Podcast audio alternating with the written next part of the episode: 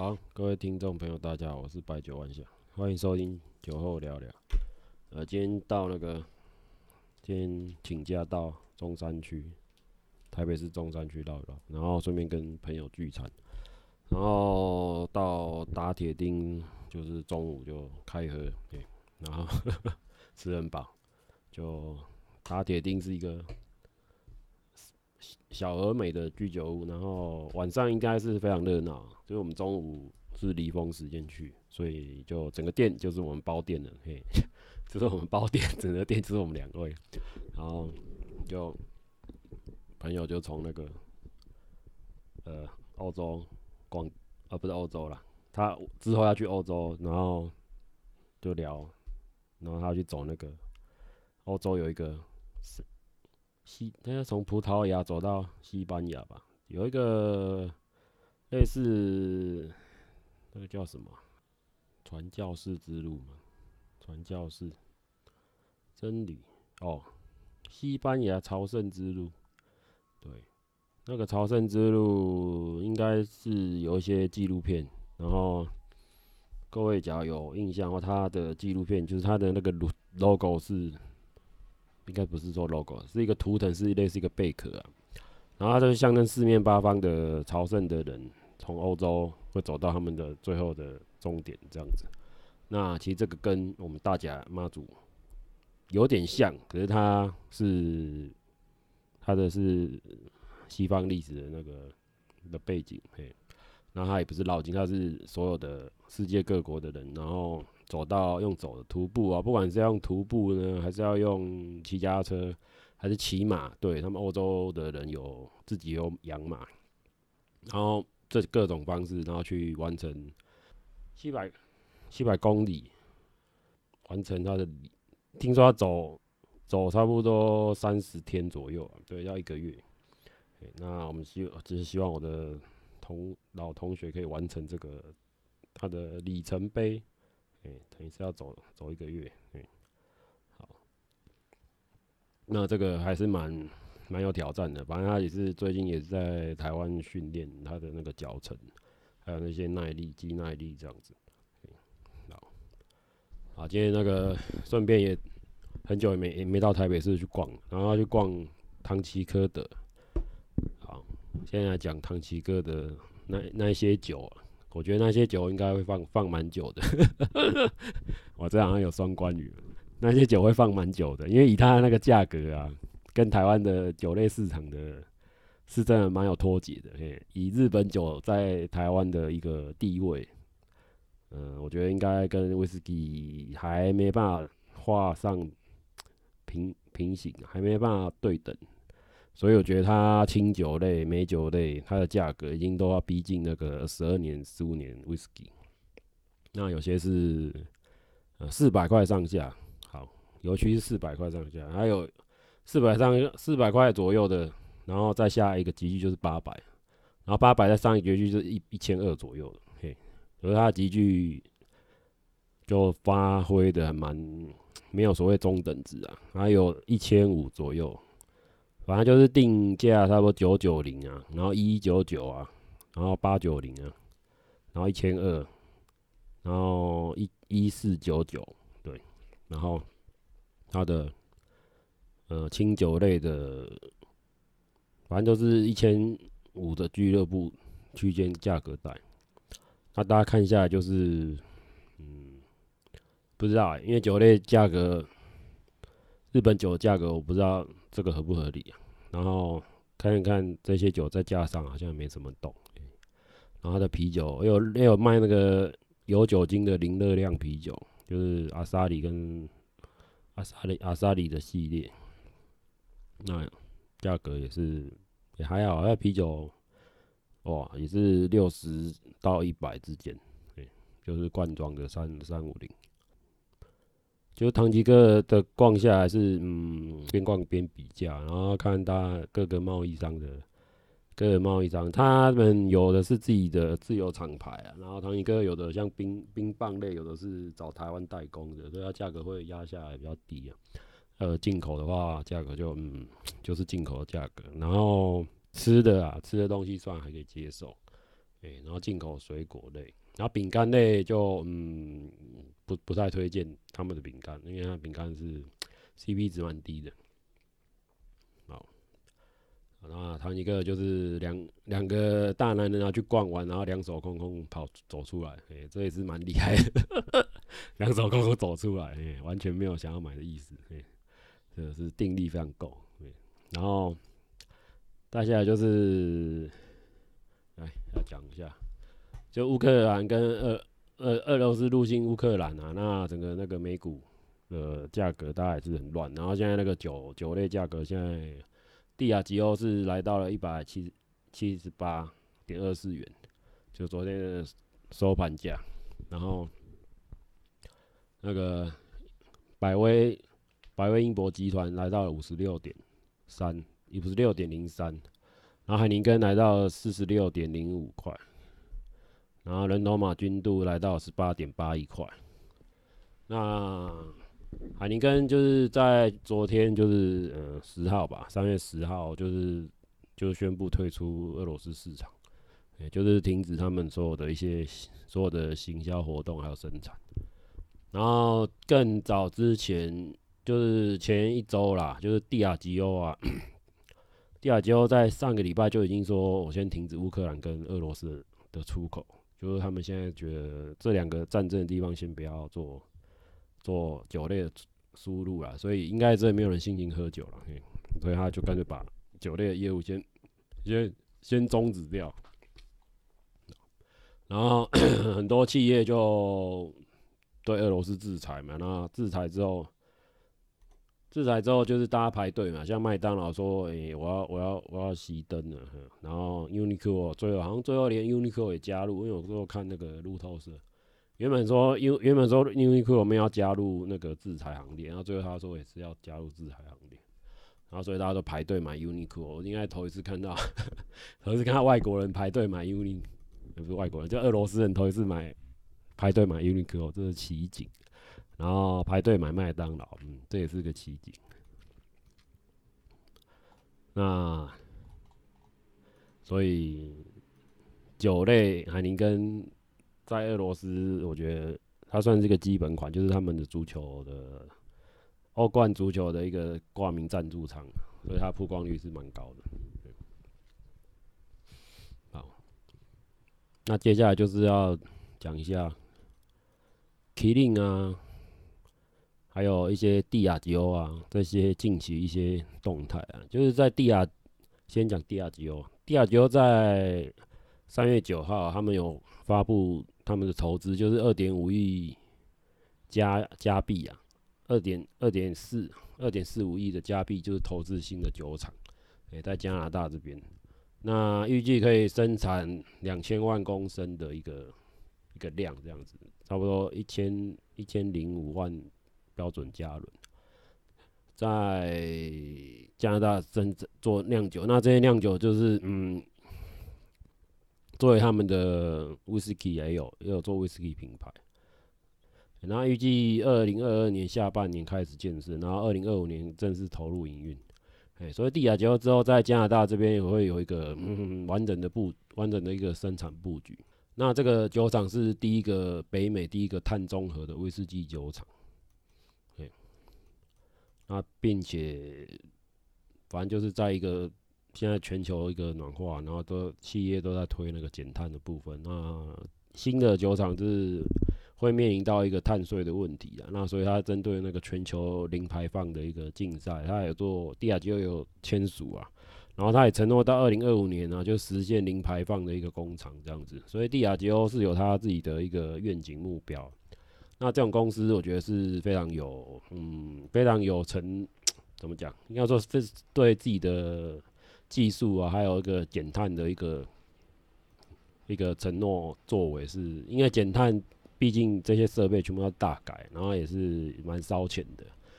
然后所有设备老旧设备全部都要换新。那其其他新的工厂相对而言是比较好好好处理啊，全部都做节节能减碳的一个动作。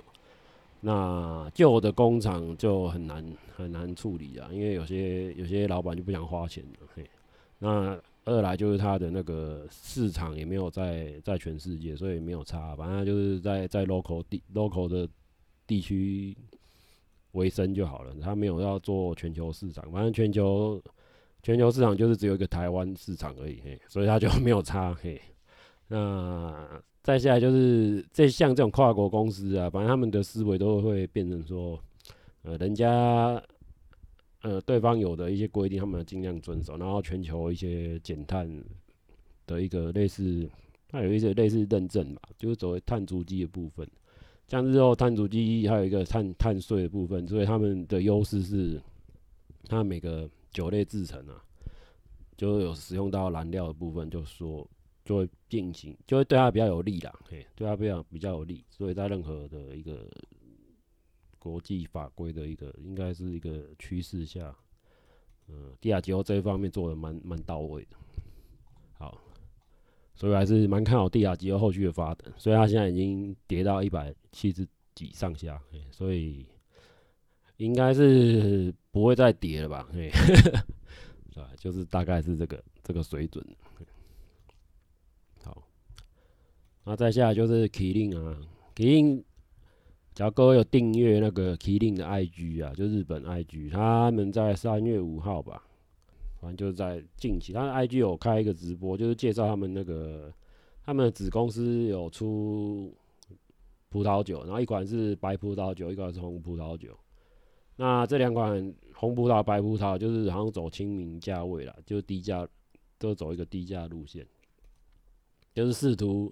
希望把二零二一年那个。红白葡萄酒的市场把它拉抬一下，因为其实日本人他的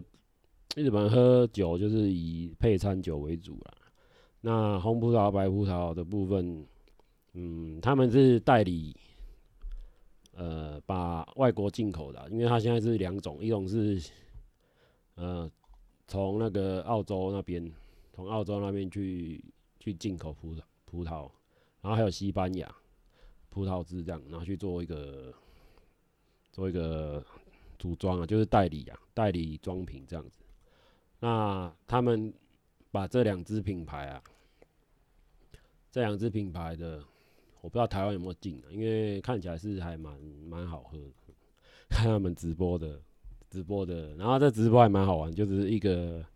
就两位嘛，就两位同仁，一个男生一个女生，那男生是喝。喝红酒，然后女生介绍白葡萄酒，然后最后他们两个都有到，互就两个产品都两边都有喝，然后就是讲自己的心得。对，可是日文我是听不懂啊，然后我是看他们的大概的介绍，说这支酒的一个网站啊，然后一些这支酒的特色这样子。再就是这两支酒啊，他们的目标。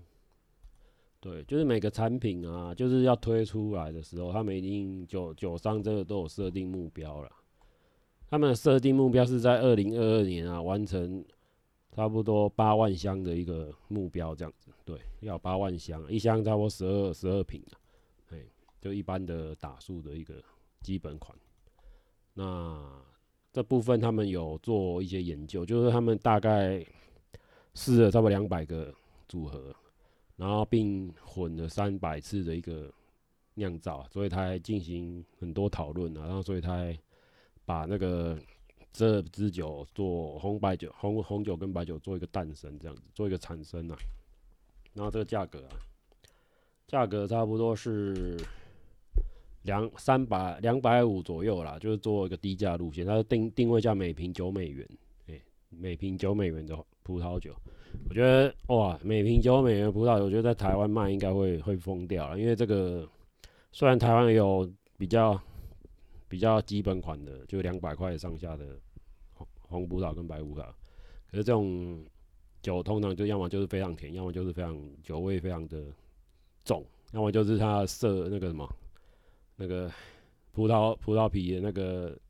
会咬会咬舌头，对，就是会破皮啊，就喝完。就是嘴巴会非常很涩这样子，单宁单宁单宁过高，嗯。然后近期啊，台湾的酒展，呃，在四月十六跟十七，就是那个威士忌烈酒展，然后品味烈酒展，这是在那个呃台北西门的花园酒店，就在中正区的中华路二段的花园酒店，品味烈酒展，这为期两天的品味烈酒展。好，然后在那个四月份也是，除了那个刚讲那个品味烈酒展以外。还有四月八号到四月十一号，台北国际酒展纯还有纯及纯酒展，然后这个部分票价是免费的啦，就是可以做透过那个展昭展昭国际企业的一个一个网页，然后去做免费索取。哎，然后这酒展是比较偏，也就是那几个品牌，因为常有逛酒展的，就大家知道酒展的内容，就架构清酒、红酒、威士忌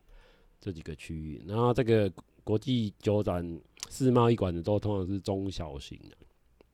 然后在南港那个场次是这样，南港我倒是觉得南港办的是比较好，对，今年的酒展的部分，啊，讲到酒展啊，就有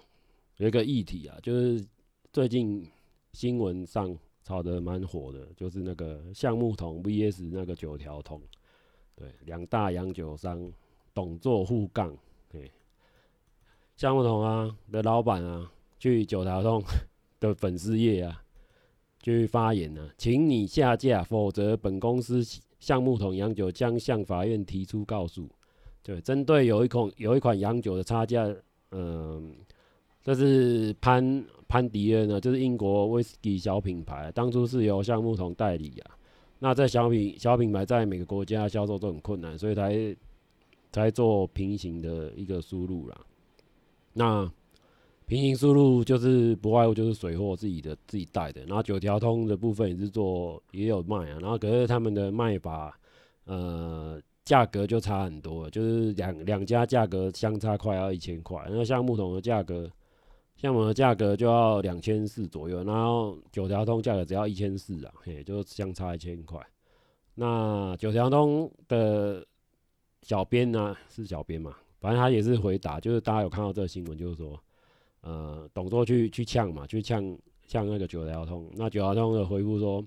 我是九条通董事长，请问你是为什么什么身份要求我下架？你橡木桶做你的生意，我九条通做我的生意，我要卖便宜，请问你有什么资格来要求我做生意的方式？你要提告，随时欢迎，请你直接洽。叉叉叉法律事务所，我的律师已经在等你了，还惊叹号，然后继续继续像啊，那个董事长就直接再再再讲，你要经营是你的事情，我公司的原则是要让消费者用最实惠的价格享受威士忌，请问你有什么资格干涉我要怎么经营？哦，真的太帅了，我们酒界就是需要这种，就是需要这种为消费者。捍卫消费者权益的老板，好，那所以九条中我是给他一个大拇指啊。那至于为什么代理商跟平呃跟水货商的那个价格为什么差那么多？这个嗯，这个就大家有机会自己去去去看一下，为什么大家那么想要做代理，然后大家为什么想要做水货？哎，这中间的油水真的是还蛮多的。不光是酒哦，连汽车哦哦，讲到汽车我就生气，连汽车还有重机。哦，这两个真的是超级大油水，然后价差都是，反正就是国外一百万进来就要到一百五十万，哦，然后就是随便随便给你哄抬坐地起价，啊，重机也是啊，重机就台湾就那那几个重机厂商，反正就是几乎是垄断的。可是重机，我希望重机商你也像有种像九条通这样，就是卖的比那个代理商还便宜啊。可是没有，现在。现在那个重机的那个代理商，就是跟卖的反而比那个总代理还贵，哎，然后有的好笑是，就是呃，他们现在有个默契啊，就是总代理有进的那个重机，他们呃凭水货商不会进口，等于说他们会闪闪躲啦，就是他们就是怕像九条通这种事情跑出来，就是两个两家价格卖不一样这样子，哎，那其实呃九条通这个。做法我觉得，嗯，第一个就是它是定价哦，定价它有它自己的成本价，所以它定，假设定跟人家定一样，我觉得，嗯，也不也不是不可以啊，只是他觉得定这种价格，他把这个货推的比较快，因为他这样卡在那个仓库真的是很痛苦，哎，所以呢，每个商家都有自己的考量，就是他为了有些价格是要让这些这些东西赶快卖一卖这样子。好，那你代理商有时候买跟国外签代理，那这代理到底是独家代理还是只有品牌代理？那估有的有的是。有独家代理就是台湾区或什么区，哦，然后整个全部都是只有我可以卖，就专卖就对了。那假设其他人进来就是走私啊，反正就是去可以去告他。呃，然后橡木桶的想法应该可能是走这个吧，然后看当初他们合约怎么签的，哎，跟那个潘迪恩的这个威士忌厂商怎么签的，怎么签合约。好，那这个就还蛮，我觉得这个新闻是三月份最。最好玩的一个新闻，我觉得，嗯，酒界有这种，当然是不能说的秘密，就是大家都都已经知道这个酒的价钱真的非常的，嗯，就是非常的有利润，所以大家才会前仆后继的去卖酒。然后我们的，其实你不要看小看那些酒商哦，那边很可怜，在世贸，然后在那个。在那个威士忌酒展那边摆摊，然后很可怜样子。其实他们都嗯都是不错的，都是有有一点的，是双逼代步的那种哦。因为不要小看他们，对，所以酒的利润还是不错的。好，那这部分就看后续他们法律攻防战怎么怎么走了，怎么去怎么去进，怎么去做做攻防了。那。就是请大家看，因为这个酒刚好好像也是被炒炒热起来了，就是有这个，反正台湾就是做，台湾就是有这种像之前那个立陶宛的酒啊，也是新闻炒作，然后都是大家就电话狂 call 狂买，哎，那橡木桶也是，虽然是说它的怎么讲，它是我第一个。去接触高单价烈酒的一个地方，就是它通路是还蛮干净，然后就是可以试喝啊，就是好处了。对，可以试喝就还蛮 OK，然后店员都是还不会不会去赶你干嘛，就是你可以慢慢看，对，就是其实各有各的好处啦，对，各有各好，那只是价格上就是大家可能要要坐下来好好协商。那 所谓的打破市场行情啊，我觉得这个就有有点，我觉得有点意见的，因为。呃，人家每个人竞价成本不一样，那怎么卖是看个人本事啊。那你差价快一千块，那那是不是你自己竞价成本自己太高？那是你自己要检讨，对不对？那各凭本事啊，看大家谁拿的货最便宜啊。那你有本事，你去跟那个英国英国潘迪恩公司说，你不要卖给九条通，对啊。那你有没有这个本事去去讲？对，好，这个后续就看。这个是酒界现在最最夯的新闻。那至于酒，每支威士忌它的利润呢？呃，你看哦，光这个新闻哦，你就可以知道它有一千块的利润。那你假设九条通它卖一千四好了，那它其实它还有赚，那是不是它还可以赚个差不多百分之六成，可以赚个六成左右？对，这样它才会划算。所以它进价什么都算算进来的话。然后觉得啊，法院啊，到时候要判这个案例，我觉得到时候也是大家会，法院会请他们拿出他们竞价的一个成本的。那其实这个东西，我觉得到时候在法院上攻防的话，会越越证据会越来越明啊，嘿，所以也不用在那边对媒体放话，然后干嘛说什么？其实酒酒这种东西也没有所谓垄不垄断，除非就跟跟我刚刚讲，就是你跟原本的代原本的。原厂到底是签的什么样的协议？到底是呃所谓的资呃通路代理，还是所谓的区域代理？对，这又又不太一样的一个一个做法。它这个部分反正就是大家可以去看它的文，蛮蛮针锋相对。那橡木桶的董事长就跟九阳的董事长讲了，说我是请他把文娟撤下来，不是把酒撤下来，然后并没有对价格不满，然后。这也不是行规问题，只希望对方不要抄他的文宣或威士忌酒的名字，那都他就说那个橡木桶董事长说那款酒的名字是我取的，虽然我没有去登记，但台湾著作权法是只要能证明就能拥有制作权。然后就说哎不不不，就是说橡木桶董事长说，哎、年轻人刚起步，不想不想把你推倒，嘿，不想把你不想把你不想一把将你推倒。哦，所以就整个就是，他们就聊起来了，嗯，这两个人就在网络上聊起来了，应该是我觉得酒展上他们也摊位好像也会相遇哦，好像在国那个对那个世贸跟那个好像都会有，对，有时候九条通的一些产品会到一到酒展上面去去做通路上，好了，希望到时候他们不要。不要就又相遇，然后开始呛起来，欸，就大家喝酒就好。然后喝酒喝什么酒就嗯，大家自己选。对，那其实那个最近有有一款威士忌也可以蛮推的，就是在那个呃斯贝啊，斯贝老波特桶单一纯麦这一支蛮是 CP 值蛮高的啊。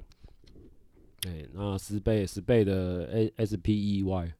这一支酒是味丹代理进口的。味丹就是你讲的那个味丹，嘿，就是味丹泡面的的味丹。那这支酒，嗯，第一 CP 值很高，然后它的味道不会很很糟精，然后它的纯纯度，我觉得喝起来是非常的舒畅，嘿。那这支酒在几年前疫情前我就试过，就是吃喝喝不用钱，嘿，就朋友朋友刚好有嗯有认识，然后就喝不用钱，然后是还蛮推推。这一支的，那现在威士忌是百家争鸣，然后便宜的威士忌也很难买，因为大家都说要涨价，说我船运费越来越高啊，哦，然后空空运、海运都那种高。